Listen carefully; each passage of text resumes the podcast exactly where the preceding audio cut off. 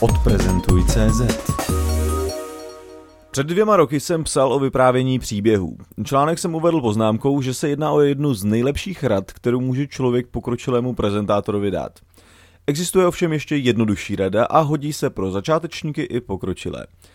Zní jedna myšlenka na jeden slide a právě o tom bude následující příspěvek. Češi jsou spořivý národ, dokonce tak spořivý, že šetří i slajdy.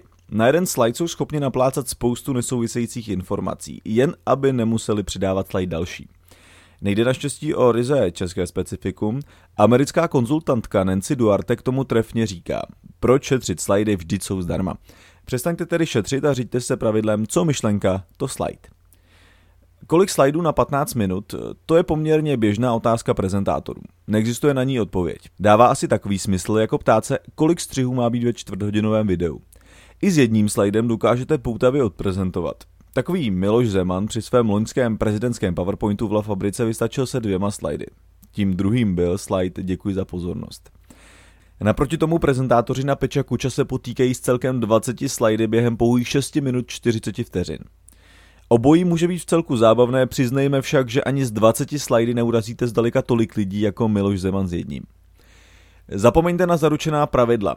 Občas slýchám o zaručených pravidlech typu na slajdu mají být maximálně čtyři řádky o čtyřech slovech. Za čtyřku si můžete dosadit v podstatě libovolné číslo, které je přímo úměrné utrpení, jež svému publiku svou prezentací způsobíte.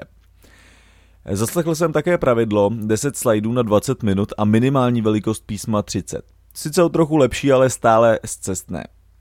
Pravidlo jedna myšlenka, jeden slide sebou kromě jasnějších a lépe stravitelných slajdů přináší ještě jednu nespochybnitelnou výhodu.